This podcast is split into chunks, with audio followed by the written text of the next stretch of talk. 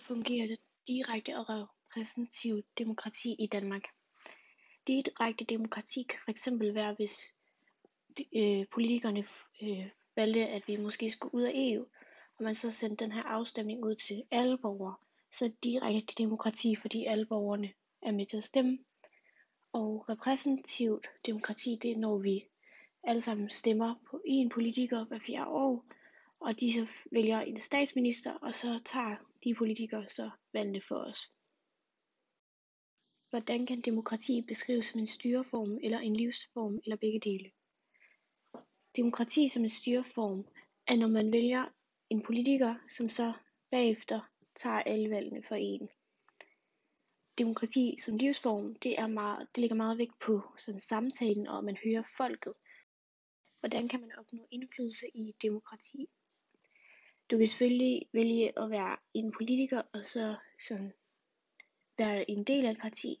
Men for eksempel hvis du er ung som mig, så kan du være sådan en ungdomsmedlem, hvor du så er med til at sådan, tage valg og være med til at beslutte noget og give indflydelse på den måde.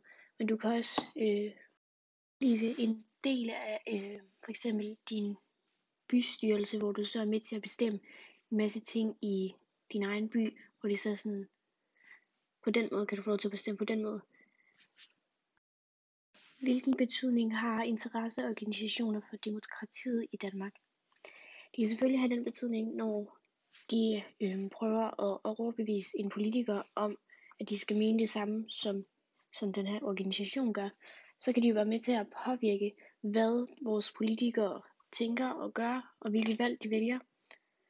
Og på den måde, så har de en stor betydning for vores demokrati, da de er med til at lave nogle meninger, og nogle nye meninger måske.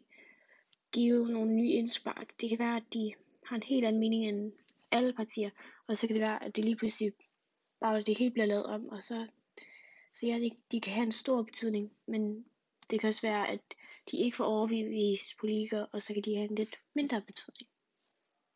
Hvilken betydning har demokratiet for livet og hverdagen i Danmark?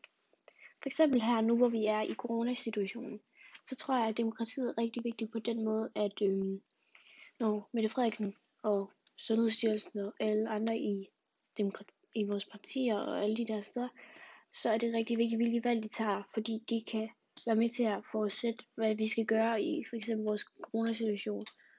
Og det kan være med til at gøre en helt vildt stor forskel